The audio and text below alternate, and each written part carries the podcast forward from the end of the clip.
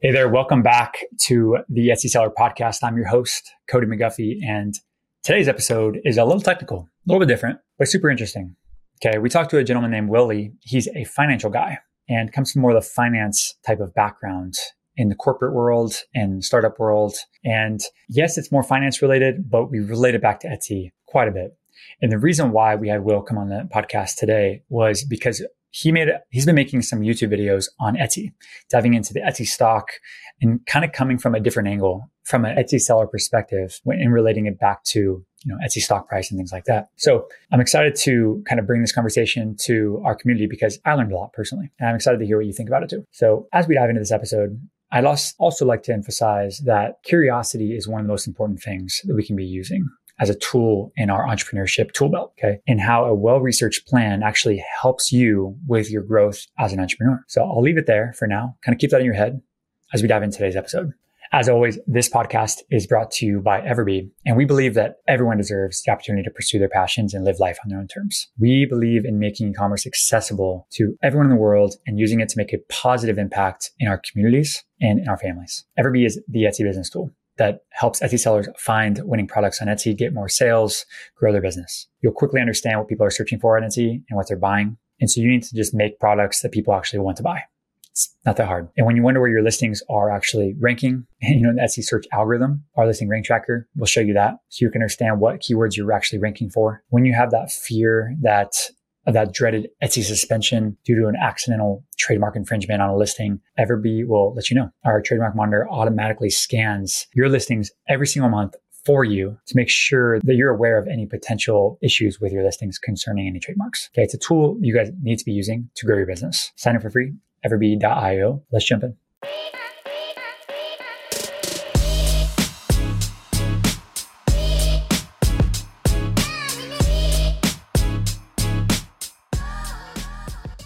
Will, great to meet you, man. Happy to have you on. How are you? Hey, Cody. Very nice to meet you as well. Thanks. Uh, I'm, I'm doing great. Glad to be here. Awesome, man. Thank you for coming on. Seriously, appreciate that. Um, how do we get here? This is our first time meeting. So for anybody listening, this is kind of the first time that Will and I have, got the chance to talk, but I have followed you, Will, on, on YouTube and the content that you've made. And it's kind of struck an interest to me personally because you kind of cover a variety of topics. You cover like some detailed financial stuff. You talk about like different like stock market stuff a little bit too. Mm-hmm. And then you obviously talk, you cover Etsy as well, but you cover Etsy in a different way. It's not just like the typical how to increase your sales on Etsy type of content, which is great, by the way, uh, but it's, you take a different approach to it. You kind of look at like the earnings per share and like the, the financial information of, of Etsy as a company and kind of where it's going also.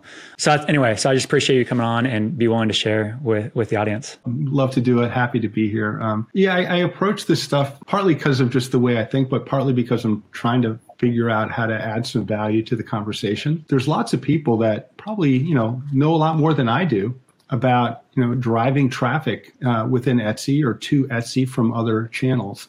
And, and so I'll, I'll, back up a little bit. I'm, I'm sort of more of a, a finance person um, by training, but I, I, view myself as a business person who knows finance really well. So I, yeah, I so- try and I try and think of it more about uh, all the elements of what makes a business work. But I have very strong finance skills because of education and, and, a lot of time working in finance. So I tend to view that first thing through the lens of numbers. Yeah. Can you tell us a little bit about? I wanted to go there anyway. Um, of like, what is your story? Maybe kind of give us a backstory or background on your career, your entrepreneur journey. Yeah, go ahead and start there. Yeah, um, absolutely. So, you know, in college, I started. It's funny because I've almost come a little bit full circle, uh, but I started in college not knowing what I wanted to major in. So, just sort of by default, I just went with business. I'm like, well, I don't know. Business seems seems interesting, so I'll do that. And and there wasn't really a pure business major; like it was accounting so I, I, started in accounting and did like a semester and, and it was so boring I couldn't take it. So I bailed out of accounting and quickly moved to another business like topic, but that was economics. So I, I, thought that was interesting because that, that was a little bit more about how the economy works and in broad brushstrokes and how, how mm-hmm. incentives, you know, push people to act in certain ways. Uh, and then there were classes about you know finance and and um, like uh, the stock market. So all that was interesting to me. So I, I did that. Uh, and then when I got out, I actually moved out to Santa Barbara uh, with some friends. So just we mm. picked up and moved out and lived there for a couple of years. Just found local jobs and traveled all over California. But that's that's kind of how I like to do things. I think that that theme almost picks up, but in, in my business world. So it's it's mm. find something that looks interesting, learn enough to know what you're getting into, and then go try it. You know. Um, mm. So we moved out to California without much of a plan, other than all right, well, we'll move out, we'll find somewhere to live, and we'll surely we can find jobs when we get there. And So that was the, that was the plan at the time. Um, but but bringing it back to you know professional stuff. Uh, after a couple years doing that, um, I was I was really eager to you know kind of get into the business world, but in a bigger way, and, and it seemed like the way to do that uh, because Santa Barbara is a small market. I would have had to move anyway.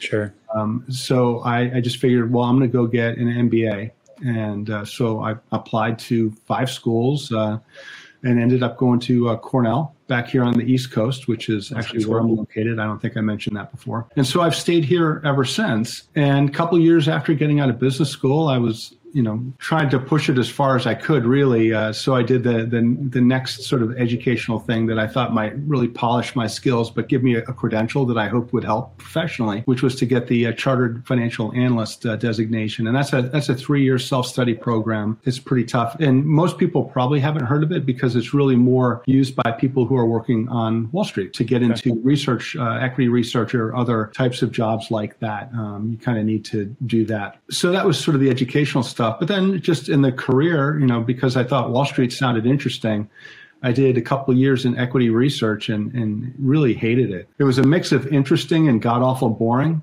Mm-hmm. uh, and, and I don't mean to insult anybody out there that does that, uh, but it just, it just, I found that it was mostly reading um, SEC filings that the companies make about what's going on with their business. And that's basically done once a quarter. To me, it was like, you know, just reading, sitting in an office the size of a closet not talking to anybody all day long, pretty much, and just reading legal documents. So that got old, obviously, quickly. Um, so after after a while of doing that, I shifted into startup tech companies almost by accident. I was trying to figure out, you know, what am I going to do? I, I thought I was going to do, you know, Wall Street equity research, and, and found out I really didn't like it. So, uh oh, you know, what's what, what do I want to do instead of that? Uh, and then and I found my way into a, a software uh, company at the, of course, at the height of the, the dot com bubble. And uh, just ever since there, I've been, I've been kind of following the finance career path in software companies. And what's neat about that is it's a really great way to understand the, the overall business. Sure. Um, if you work in, in sales or in marketing, it, you tend to be more focused just on your domain. Or if you're in, in development, you're building software and writing code. But the finance team, not all the jobs certainly, but some of the jobs in finance, your job is is to be a business partner to all the different parts of the business. So, yep. you know, I worked a ton with marketing, trying to figure out what their campaigns were and what were the conversion rates and and you know how they had it all set up to flow from you know ticklers out in the market, trying to attract customer interest and bringing it back through the marketing channels and ultimately converting into a sale for the company. And I would work with the sales teams and same type of stuff and putting together their, you know, working with them, but putting together their compensation packages to incentivize the team to achieve certain, you know, certain goals. Like what, well, what, what should the goals be? Who are we targeting? Why do we want to get them? What's that customer going to be worth to us? How do we incentivize uh, the salespeople in various ways to go out and close certain types of business to benefit the organization. And then likewise with you know the development team on what they were working on and so on and so forth throughout the company. So it was a it was a great role to really learn the business in a way that's a little bit unique. Nobody else needed to do that. And then we would capture all of that ultimately in spreadsheets. It, it was the business model. It was everything that happened in the business that resulted in revenue and of course, there were all the costs of all the people and the things we were doing. And then ultimately, you get your profit if you're making money and, and your cash flows and, and all that. So it was a way to sort of see the business through that lens. So when I now you know jump forward to to where I am today, which is having done that for a long time. You know, you kind of look around and say, well, I always liked starting businesses. I've always enjoyed the entrepreneurial stuff. If I want to do that on my own, and I do think if you can make a business work on your own, it's more attractive to me by the way I see the world than it is to work for somebody else. So I've always wanted to go there, and I just figured, all right, well, it's, it's you know now's the right time to do it. Uh, technology is sufficiently advanced that it's easy to do it as a solo business initially. And if it ever gets to the point, you know, it being whatever business I ultimately wanted to create, Uh, and if it gets to the point where I want to grow it, it's it's easy now to find other people. You know, the internet and video conferencing and remote work and people all over the world who speak perfect English. Like there's just no reason why I can't do it now in a way that it was hard to do, you know, 10, 15 years ago. Totally agree with that. So to summarize basically all the stuff you said, right? And for the people that don't know all this certain terms about the SEC and all this, those things, right? But essentially to wrap that up is you have this like keen ability to like dive into something to learn something and it was all centered around business right? Like the, your curiosity just being around the business world and then going into like the tech world and then being in the financial departments. I think overseeing actually financial departments right? What was your role in the finance world? So the last, couple, the, the, last couple of jobs i had was uh, as the chief financial officer. Sure. And in every business is a little bit different, but in, in some companies, that's sort of the number two role to the CEO mm-hmm. um, because of that overarching um, skill set uh, that you know that I was just talking about. Knowledge of the they- business in a un- in a unique way that covers all aspects of the business.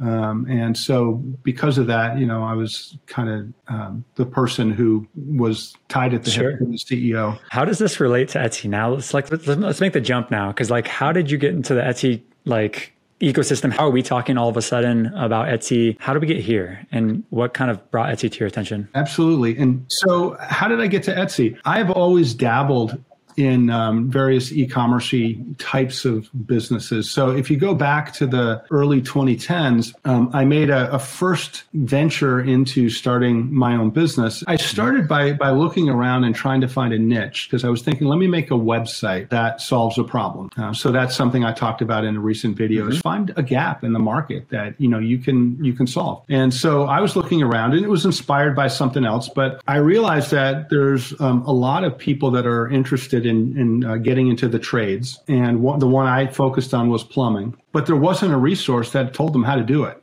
They didn't know how to actually become a plumber. Um, now you could go out there and find it, but I figured why wouldn't I just be the aggregator that would that would find the information on on what are the rules about being a plumber, state by state, because it varies state by state, and uh, and also talk about basically what the process is and what you can expect entering that career. Now, I didn't know anything about plumbing. I mean, I'd, I'd had a house built at one point. I worked closely with the contractors and the trades in that whole, and, and, and actually an architect in the whole process. So I had that, and I do a lot of my own handiwork. But I'm, I've never been a plumber. I would never say I know a lot about plumbing. But I use that as an example because um, people seem to think that you have to be an expert in a field in order to be able to create a business in the field. And I say, well, you might and you might not. It depends on the field. In this case, I went out there and found the information by just doing research. And then I wrote it up in a consistent manner, state by state, on how to become a plumber in probably the top 20 states. Mm-hmm. And uh, organized that in a, in a nice fashion on the website.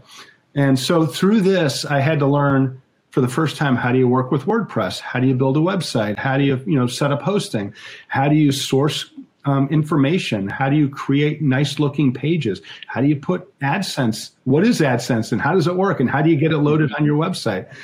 All the minutia that I didn't know how to do, but I figured I could figure it out. so I, I, did all that and created a website, and then I had to figure out how to get traffic to the website. Uh, and I had to source writers to put, provide content. So, literally, by building a website, it sounds like a small thing, and I don't want to make it sound overly complicated, but by doing that, I had to learn soup to nuts a lot about creating an online business, all the key mm-hmm. elements, right? So it was, a, I, I viewed that as much of um, as being an educational project to teach me things that I wanted to learn more than it was going to be a business on its own. Now, sure. if it can also be a business on its own, that's great. So that was my first venture. And then for various reasons, and, and I did get a lot of traffic to that website, but I decided I didn't want to be. Um, uh, I didn't. That wasn't something I wanted to go much deeper on. Like I could have uh, hired plumbers and actually offered training. Uh, so there, there was sure, lots of, deeper. Yeah, loads of room something you wanted to do. Yeah, it just it just I decided I was interested in doing something else rather than that. So what I created next is I created a podcast. And nice. so once again, I had to learn how to do all the things about creating a podcast. so I had it completely set up and running. I recorded five or six episodes with various guests, uh, and you know it was out there, and I was getting traffic. Uh, and then of course, this is what happens, right? And I and, and I was worried the same thing would happen now. So I'll tell you what that is. Um, I was I was just it was launched, and I thought it had tremendous potential. Uh, and that's when I got the phone call from from an old uh, an old person I used to work with previously, who said, "I have this cool new software company that I've launched. We're a couple years in. We have we have ample funding, but we think it's huge. Do you want to come be my CFO and help me build this?" And so I decided, after thinking about it, to go work with him because that had the potential to be, you know, much bigger than my my independent project could have been. Okay. Um, so I, I, stopped doing it and, and went with him. So five years of that, it ran its course. And so now when that was up, I thought, okay, I think I'm going to go back, but this time I'm going to stick with it. I'm not nice. going to get lured away. And it's just so funny because uh, I swear a month ago, I, I, had my whole current venture up and running, and I'm like, I just know I'm going to get a phone call from somebody who wants me to go work with them, right? And it's going to be so tempting. it's uh, you know, it's anyway, and of course, you know that that phone call came, and, and I had to think about it for a weekend. But I said, uh, no thanks, appreciate it, but I am I'm not available right now. So this brings us to Etsy now. Um, and that was a very long-winded way, but I think the journey might be helpful for people to sort of sure. kind of think about what they're doing themselves. Uh, so now when I was getting restarted, I'm like, well, do I want to go do the podcast initially or something else? So I decided to start with something else, and that something else is is YouTube. And I think YouTube um, is is well developed, but still has tons of future potential. Yeah. Um, and so for me, I wanted to do something similar to what I was doing in the podcast, but do it on YouTube, which is create a general business uh, topic arena focusing on entrepreneurship and personal finance areas I know a lot about, mm-hmm. um, and that I think I can, you know, hopefully offer a little bit of entertainment, a little bit of wisdom and experience, and and uh, build a channel around that. So in the course of doing that, I'm also, as a hobby, I'm a photographer. I enjoy certain kinds of photography. And so I thought, well, um, maybe I'll, you know, I'd, I'd, heard something about Etsy as a marketplace. I know photography doesn't sell well. I'm, i have no expectations it's going to sell. But through my excuse of having, you know, pictures, I already have them. I already have a, a, nice portfolio of stuff. So let me throw them up on Etsy, learn how Etsy works while I'm doing that. Yep. And and the the print on demand suppliers that you know I would put my pictures on their stuff and push it through to the Etsy store and and all that.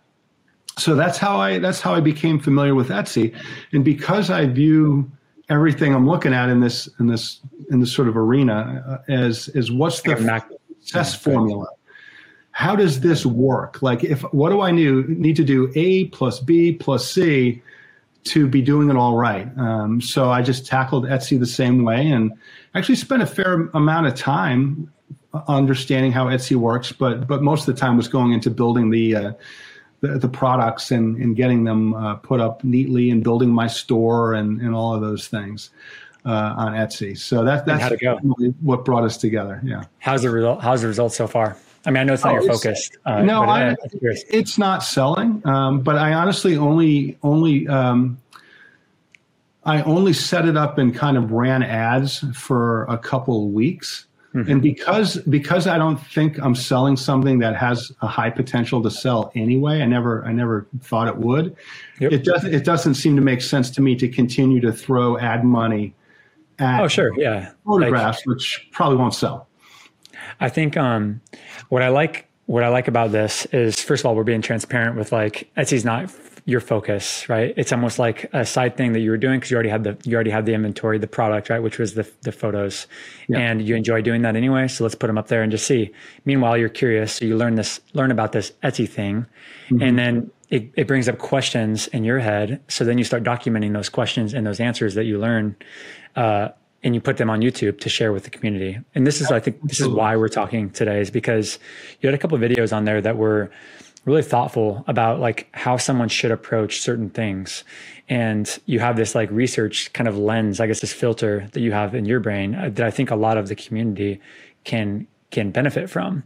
Um, I think you had one video on there recently that was uh, basically like the four things that million million million dollar shops do on Etsy. Right? Is that the video title? Pretty much. That's basically it. Yeah. Yeah, yeah, and um, I think that's awesome because we should be studying other successful shops or other successful people, and usually success leaves clues. So therefore, let's just let's try not let's not reinvent the wheel. Let's let's see what somebody else did and see if we can kind of reverse engineering some of these things and then put our own flavor on it. Um, so I'm curious for anybody that hasn't seen that video, what are some like some of those four things or a couple of those four things that you've you found that million dollar shops do on Etsy?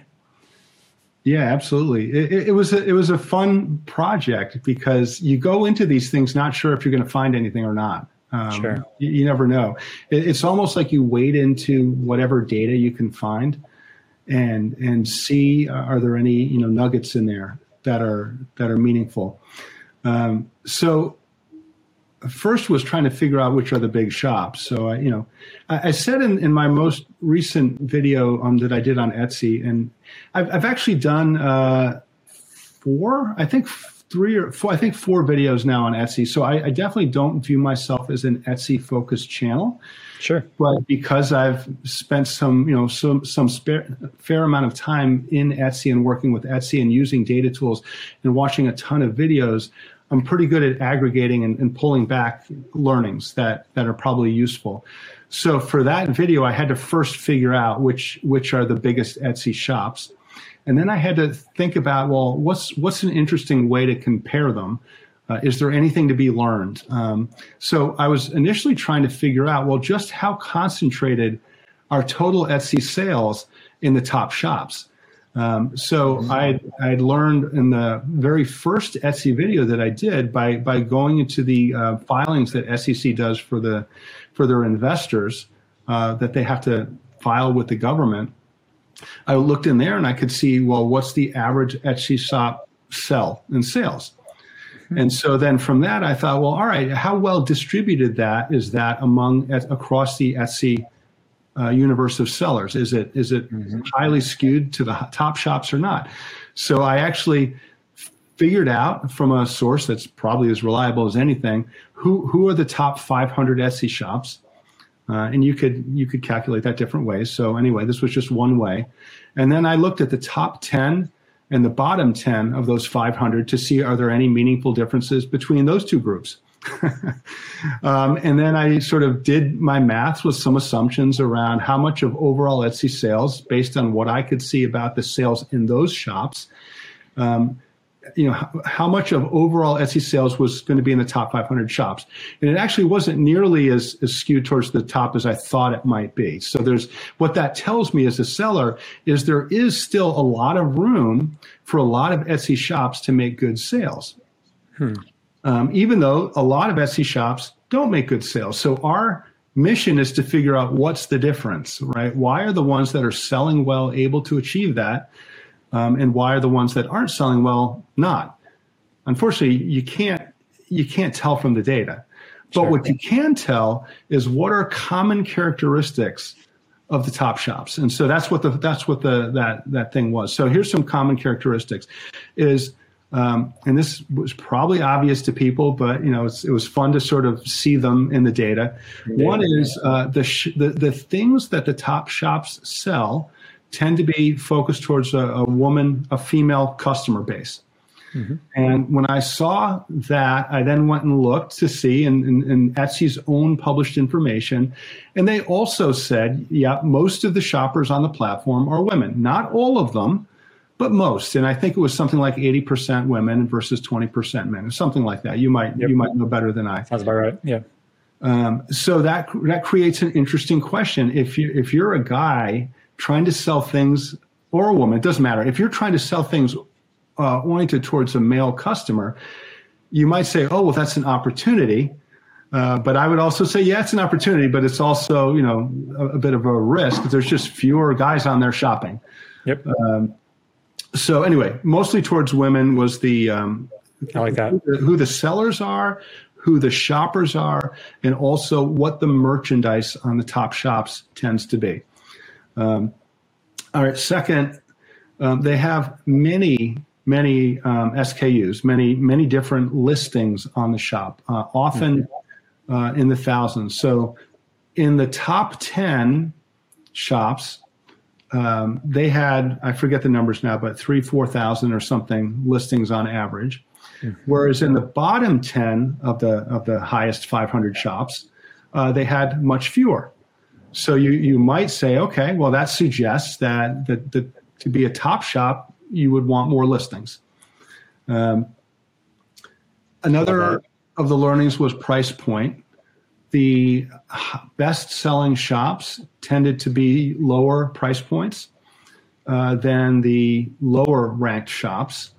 Hmm. Um, so that was interesting to see. That is interesting, and so I love this stuff because first of all, I nerd out on the data when it comes to this stuff, you know. And um, I imagine somebody that's listening to this right now is probably they like they agree with like kind of nerding out on the data. They kind of think the same way we do. Otherwise, they wouldn't be this deep into the episode, right?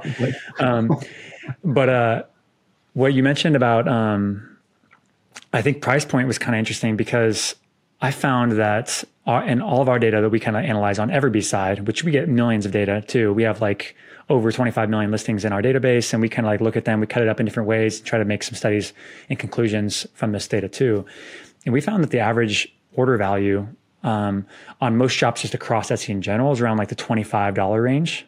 Mm-hmm. Uh, so I'd be always curious about what do you think the price range based on your study? Did you was it around that range too, or was it actually lower than that?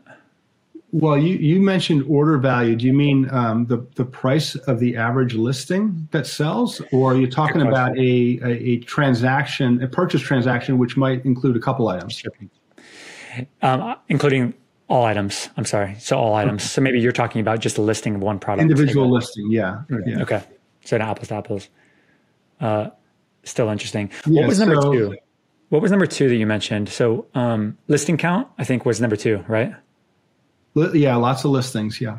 Can we talk about that for just a second? Uh, I think I was just talking to my sister, who's an Etsy seller, uh, literally this weekend, and she's kind of a new seller. So she, this is her first entrepreneurial journey, um, and first Etsy shop, first time ever selling anything online, and she was kind of like stuck. She's like not sure what to do. She's got 50 sales in her shop, and she's trying to like get more, of course. And she was just asking for like some general feedback, and um, it's hard to give like specific feedback because there's so many variables in these things. But yeah. the one thing I did found myself saying, which I wouldn't say to everybody, but I, I said to her, I said, "How many listing? How, how much time are you spending on your shop every day? Just curious, you know." And she and I'm like, and she's like, "I don't know," and I'm like, "No." Like, what do you think though? Half hour, one hour, five hours? Like, how much per day on five days a week? And she was like, "Oh, probably less than an hour."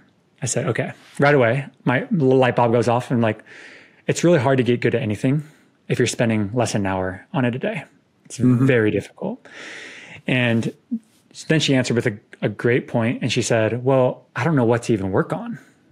Like, what would I even work on? And I said, That's a great question. That's a great point.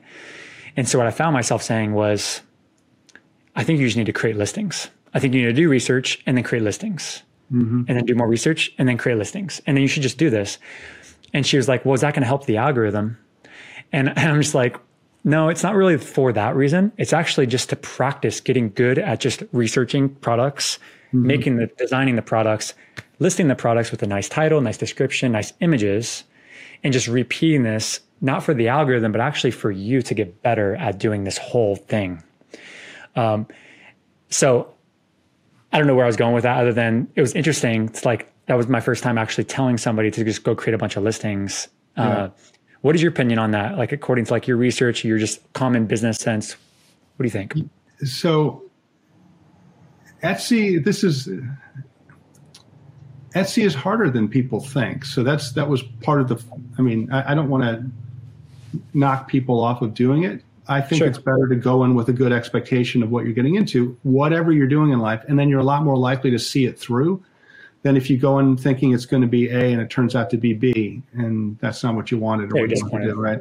So when it comes to Etsy, um, there's a there's a, a few things that I'm ta- that I've taken away from this, which is obviously you need a good quality listing, and there's a lot of elements that go into making a good quality listing. Um, you want to make sure that your your um, images of the listing are good. Now, everybody does the same thing probably. They're going to go to something free like a canva or they're going to just try and start by finding free mock-ups if that's if you're doing pod right? Print on demand. Because um, that's just where everybody starts. And sure. then after a little while, you start to realize, oh, maybe these really aren't um, quite the level of quality that the, the best performing shops have, right? And, and you're always competing against the best performing shops. So at some point, you're like, oh, maybe I need to go through and improve the images, uh, find better mock-ups, or, or make or, or, or order stuff myself and take pictures around the house, right? Sure. So that's that's one thing that's super important. Um, obviously, there's there's the text right is how do you describe it in a way that makes it appealing to your customer? And again we can we can do a lot of good reference by looking um, by you know using a tool like everbee figuring out who the good stores are selling the things that you want to sell and then refer to how have they done it? What do their mock-ups look like? Do they incre- include uh, basically a, a, thumbnail photo, but it's it's text describing important information about the mm-hmm. thing that you're considering buying. Right? How have they presented it to the customer? So, I think the first thing is get good at that. Right? Um, and that's that was great advice I think that you gave her because if you if you don't do that, someone's going to have a nicer looking product than you with better instructions and descriptions and that's who you're competing against, right? You by by and large, if if you have the same price, they're going to be picking off more sales than you are. Sure. So you got to do that. Um, more listings is good because you are casting a net. You you don't sure. ultimately know what will or won't sell, so you, are gonna you're gonna want more out there just because you're more likely to get um, to get found and get purchased. Um, and then you know, there was a really interesting one. I think this might have been, I don't remember if it was you, Cody, or if it was somebody else, but you can use a tool like Everbee to find um, a certain product that you want to sell. And you can mm-hmm. sort it to see who are the top sellers of that, that product. And then you can see all the variants that don't sell. Yep. So, oh, this, this was actually somebody else. Um, but you're not the only one that knows how to use Everbee, right? And, and knows to do that. So you're still, even if your listing is great and your descriptions are great and your price is perfect and all that, you're still trying to get traffic on an item that someone else has already, you know, favored sure, the algorithm for. So if you're a new shop, maybe don't aim for the top sellers.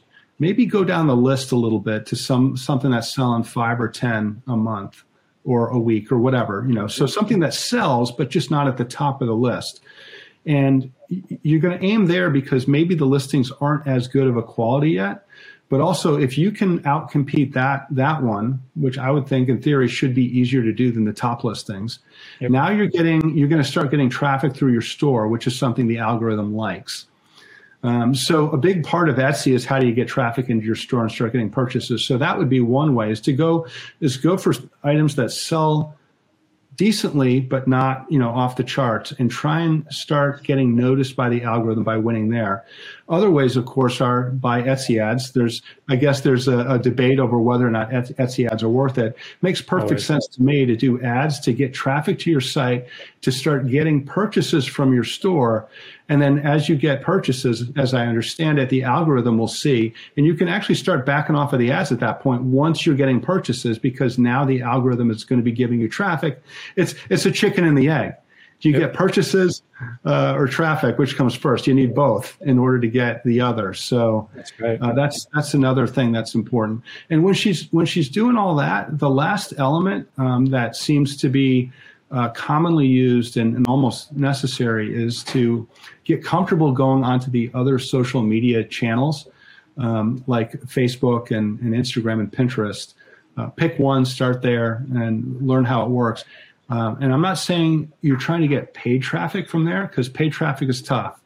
Um, paid sure. traffic can eat up your margins, um, but but work to um, get noticed and seen over there for free um, just using the normal things you do on a social media channel to get noticed and have that traffic pointed back to your Etsy store.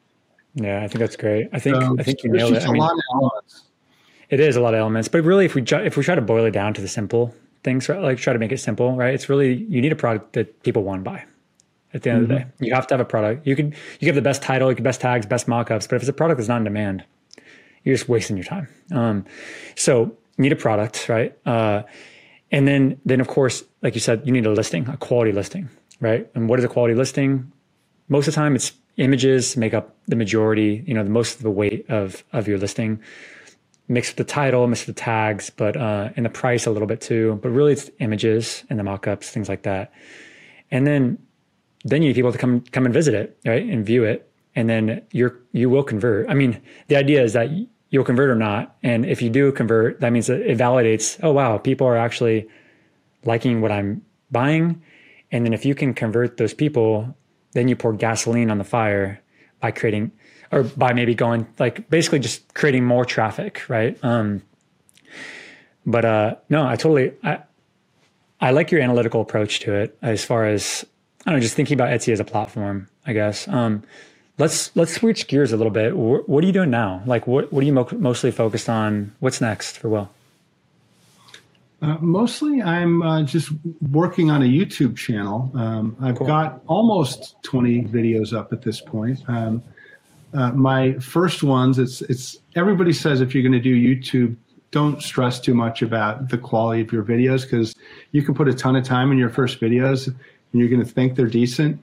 Hopefully, hopefully you think they're decent or you wouldn't even put them up. But um, the point is, don't get stuck. Just put them up, um, and you're going to look back at them, and no matter what you thought uh, even if you thought they were good when you first put them up, they're not good. so, sure. so I just you know did videos that I I thought were decent at the time. You know, put a fair amount of time into them, and then posted them. And now I'm I'm not some super experienced YouTuber, but I look back at the first you know ten, and, and I'm like, wow, those are terrible. You know, um, I think because I think there's a lot to learn from that. There's yeah. a lot to learn from that. Like even for an Etsy seller, listening to this, it, it's all relative. It's all it's all kind of related. Um, you said like just post you're just posting the YouTube video, right? And the same mm-hmm. thing for just like post a listing. Just just create a listing. Like you're gonna learn so much from that. And then you make it better, 10% better, 10% better. And then pretty soon you're like really good at it. And you look at your first listings and there's trademark infringements all over the listing. and you're just like the mock-ups, there's like two pictures in it, you know, and you're just like, but your new listings now, you have like all of your image slots filled up, trademarks are clean, you're getting sales. And I'm sure it's the same thing for your YouTube journey. Uh, it's just like, just go, right? And you figure it out, figure it out on the go. Yeah, and I'm a, I'm a firm believer, and that applies to Etsy too. There's so much to learn, and I don't mean that to intimidate anybody because you don't have to know it all on day one. Mm-hmm. You just need to know your direction, and you need to know enough to get going, and then you will learn by doing it. Um, it's the same on YouTube. It's the same creating my original website and building it out on plumbing and building a podcast. Uh, you don't have to know the destination. You just need to know a direction and, and get moving on it, right? So, my my YouTube, um, I started it in. I decided um, basically in early December that I was going to be committed to it. Decided to go right and, and started preparing. Um, mm-hmm to uh, you know what do I need in order to film and how do I use it and what's my first topic and, and all that. So I started that and then uh, I released it at the beginning of January. And uh, you know for three months I just every week and a half or so I'd put out another video on another topic, and uh, not much would happen. You know by the end of the three months I was at almost uh, roughly 50 videos, uh, sorry 50 viewers. Okay. in uh, subscribers. I'm sorry, I'm using yep. the wrong sorry. word here. Yeah, yeah. 50 subscribers at the end of three months. So, you know, that yep. might feel like a big belly flop, but uh, and, and, again, you could say the same thing about anybody's journey on Etsy, right? You, you just do the work up front and just go into it knowing and expecting not much initially. And then you'll be fine because that's what you were expecting. So I went into YouTube uh, with the, the, expectation, and there's not good data on it. I, I, literally made up my goals based on what I gleaned from some other YouTubers talking about their experience. So my goal was, oh, I'm going to see if I can get to 100 subscribers by the end of three months and a thousand subscribers total by the end of six months. Um, so at the end of three months, I was I had a week or so to go, and I only had 54 subscribers. So I thought, well, I have time for another video or two before the three months is up. Maybe I'll get to 100 by the end of my three months, and I'll be on track. I'll, mm-hmm. you know, I'll feel satisfied with where I am. Um, and then uh, that was actually when I released that first Etsy video, and uh, that one, I guess, struck a nerve. Uh, it's it's now I think approaching 200,000 views, but that one pushed me well past my initial goal of getting to 100 subscribers. And, and is I that the one? Is that the millionaire or the million millionaire shops video that we no, talked about? No, this that one was called uh, "The Truth About Etsy: Five Things I Wish I Knew Ahead of Time." Oh, nice. Okay. Yeah, and so I had done, I had done a little bit of research um, to understand what sellers could expect for average sales, and and then I talked about things that I learned that would have just been helpful. Um, sure. So I talked about um, uh, how sales tax works within Etsy. Um, I live in New York, so in, in New York, you know, you you want to most likely register uh, with the state to uh, have a, a, sales a right to collect uh, and remit sales tax to the state. So uh, even though I come from a finance background, I was never selling physical products. We were selling software, and I didn't have to deal with sales tax. Sure. Yep. Uh, it, that was handled in a different way. So I've gotten a few critiques from people. It's funny on the YouTube saying, "Ah, you were a CFO. How come you didn't know about sales tax?" Different kind of business. I, we didn't yeah. have to deal with a lot of different tax. nuances, different businesses. Yeah. Yeah. So in Etsy, I, I highlighted that as something. And I talked a little bit about it, so people would at least be aware to check into sales tax in their state and for the type of product they're selling, so it wouldn't catch them off guard.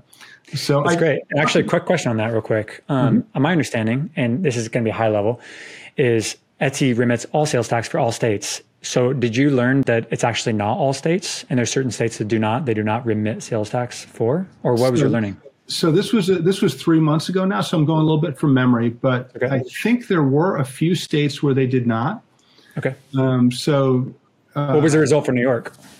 Uh, New York, they did, um, but here's why, where even though, so yeah, I believe the answer is in New York they do remit sales tax, but if you're if you're building a physical product, I, th- mm-hmm. I think this is mostly. My pause was to think about it. I think it's more, more of a physical product issue, whether yep. you're doing print on demand um, or doing it yourself, right? Okay. Um, supplies are involved. You have to buy a T-shirt to put an image on, right? So there's yeah. that first transaction where you're making a purchase, or maybe you're making something in your shop at home and you need to sure. buy supplies to make it and then resell it.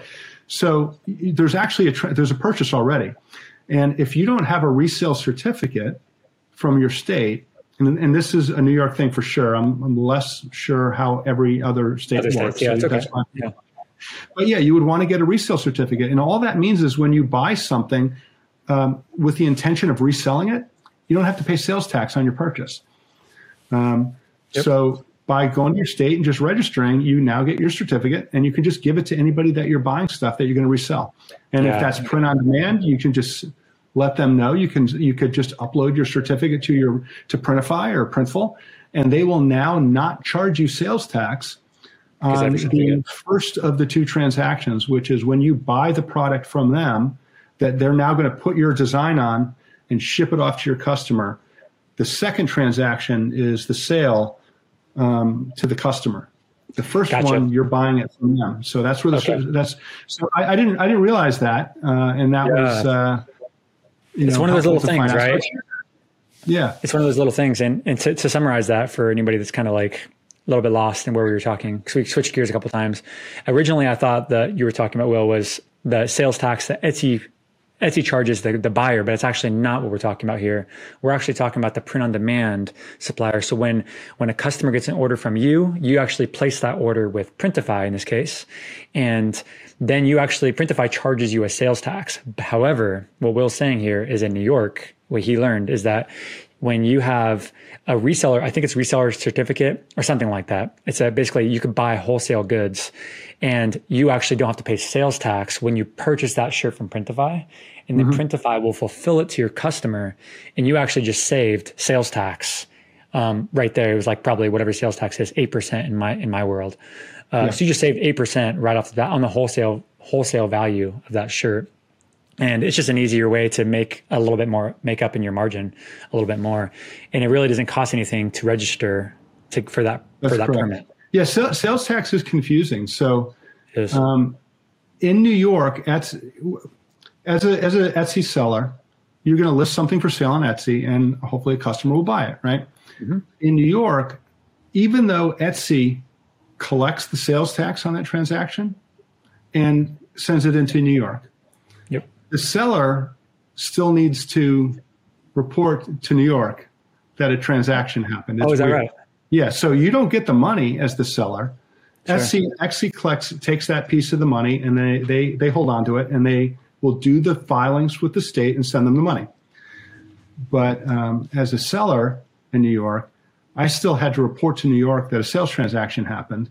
Oh, is that right? I didn't know that. For my business, yeah. So it, it actually comes in in both places. One one is there, uh, and then the second one is what you just recapped, which is uh, you know, okay. and it's not just print on demand. What you just recapped, it's it's the same as if I was just selling stuff that I made myself. I still have to buy supplies. Why why would I want to pay sales tax sure. on that purchase? You can save the eight percent in in uh, in your state, in my state, um, yep. and not you know just that goes straight to your profit margin. I love it. No, this is great. And by the way, not not financial advice here for anybody listening. Um, go talk to your qualified uh, CPA, your personal CPA for anything specifically about your sales tax advice because it, it is case by case. There's a lot of nuances there. Um, don't I wouldn't say don't worry about it if you're listening to this. Like you're like you know your stomach just dropped thinking about all this stuff. Don't stress about it. Just just understand that there's things that you need to learn at some point. You don't need to need to learn it today and know all of it today. Just talk to somebody that does know uh, and which is your CPA in this case. Um, would you agree, Will? Yeah, absolutely. Um, and, and, what I what I try and say when I'm describing, I try and explain people a little bit of the detail of how it works, but I I just keep saying that's here in New York. It might be different where yeah. you live, and you should just be aware of it. Uh, so, you have time. Go do some research online. Look look on Etsy and the help forums. You can talk to their support people. They can point you to whatever literature they have about it but ultimately they'll also you know probably say if they're being honest you should also independently verify it with your whoever your your tax you know advisor is. Uh, and i realize a lot of people don't have one. This is something now that you're going to have to go unfortunately roll up your sleeves and just look into a little bit um, for your state. But you know you can also call your state and ask them. Um, every state has a has a tax office and you can just sort of find the phone number to the people that handle sales tax and talk to their support people, and they can help you understand a little bit better what works. Sometimes you need to describe for them what it is you're doing so they can understand okay, if that's what you're doing, then here's the tax thing that you should know. Yeah, I love so it. Give them, give them, a ring. Let's um, wrap up with the last question. Um, a lot of our sellers right now, our, our audience right now listening to this, thousands of people, and they are first time entrepreneurs. It's like their first first kind of go at this whole entrepreneurial journey. Specifically, they chose Etsy to go with first. Um, but there's a lot of valleys of death, right, or valleys of despair, you know. And what would how would you encourage them uh, to to continue to push on through those those ups and downs? What's kind of something that you'd want to leave them with? Um, it's it's good to create a roadmap for yourself. Um, and you can you can help build that map by going to and, and it's tough like there's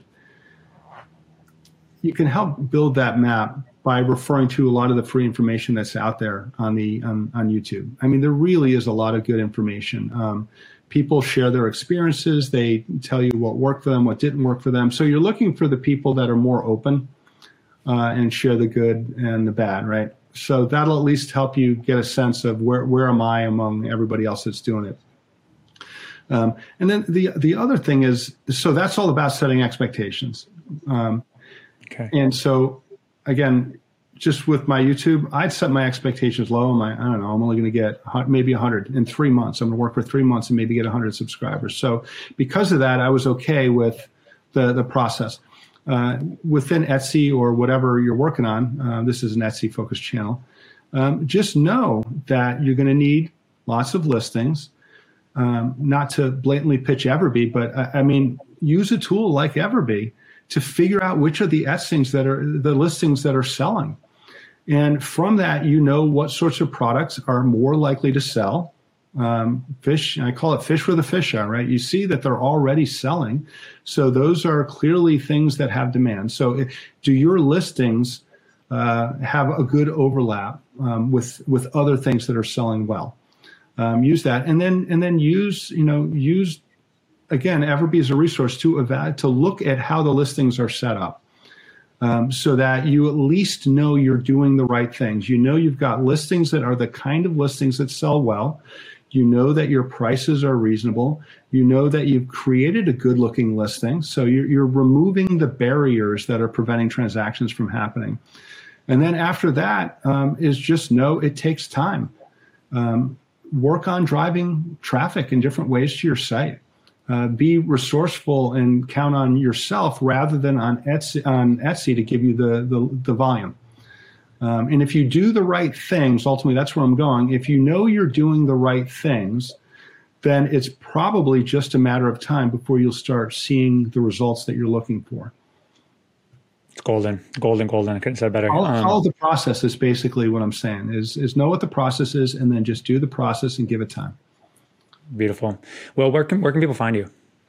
Um, so my channel might be hard to find. I know you'll put a link, uh, but if you search yeah. for my name on on YouTube, uh, there's a lot of guys with my name on YouTube, so I don't even know if I'd show up. But uh, the channel is my name is it's William Lee, W I L L I A M, uh, and uh, the other way to find me is just go to my um, webpage, which is williamlee.com, and on there there's links to the channel. Beautiful, and we will link to all of William's uh, information and also your popular videos that you mentioned. Also, um, oh, well, thank know, you so I, I didn't just just to give people hope. I said I was only at 54 subscribers at the end of three months. So for those of you who you are looking at your your Etsy and saying, "Well, I haven't made any sales yet. I've been doing two three months." Uh, I am now coming at the end of my second three months, and now I'm over 22,000 subscribers, and that happened from that happened like in the past two three months. So I love it whatever you're doing on Etsy is it's just the same thing. You just do the process, do it well, do the process, and hopefully in time you'll see results, and, and it might surprise you. It's golden. I totally totally agree with this. It only takes one video for you. It's one video on YouTube to really kind of change your whole you know channel. On Etsy, I say it all the time. It only takes one product to really take your store to the next level. It only takes one great product, like selling product, to really change your entire life. Actually. Yeah. it, it's life changing, right? I mean, yeah. you look on Everbee and you see revenues of certain products they're doing. We're talking $10,000, $15,000, $20,000, $30,000 a month in yeah. revenue. That's life changing money for the majority of people listening to this. Absolutely. because um, it puts you on a whole different trajectory of where do I want to, where do I see myself? Where do I see my future? Where, where do I want to take my business, my brand? Do I want to like start a Shopify store also now? And it's like, it's so hmm. beautiful what it does. It's not only Etsy specific. It opens up your entire uh, the entire way of looking at business and life. And I think it's, I'm obsessed with it. And I'm sure you are too, but yeah. it's super fun. Yeah. Couldn't agree more. Well, thank you so much for your time, man. I'll talk to you really soon. Thanks, Cody. Take care. Great talking to you. Bye bye.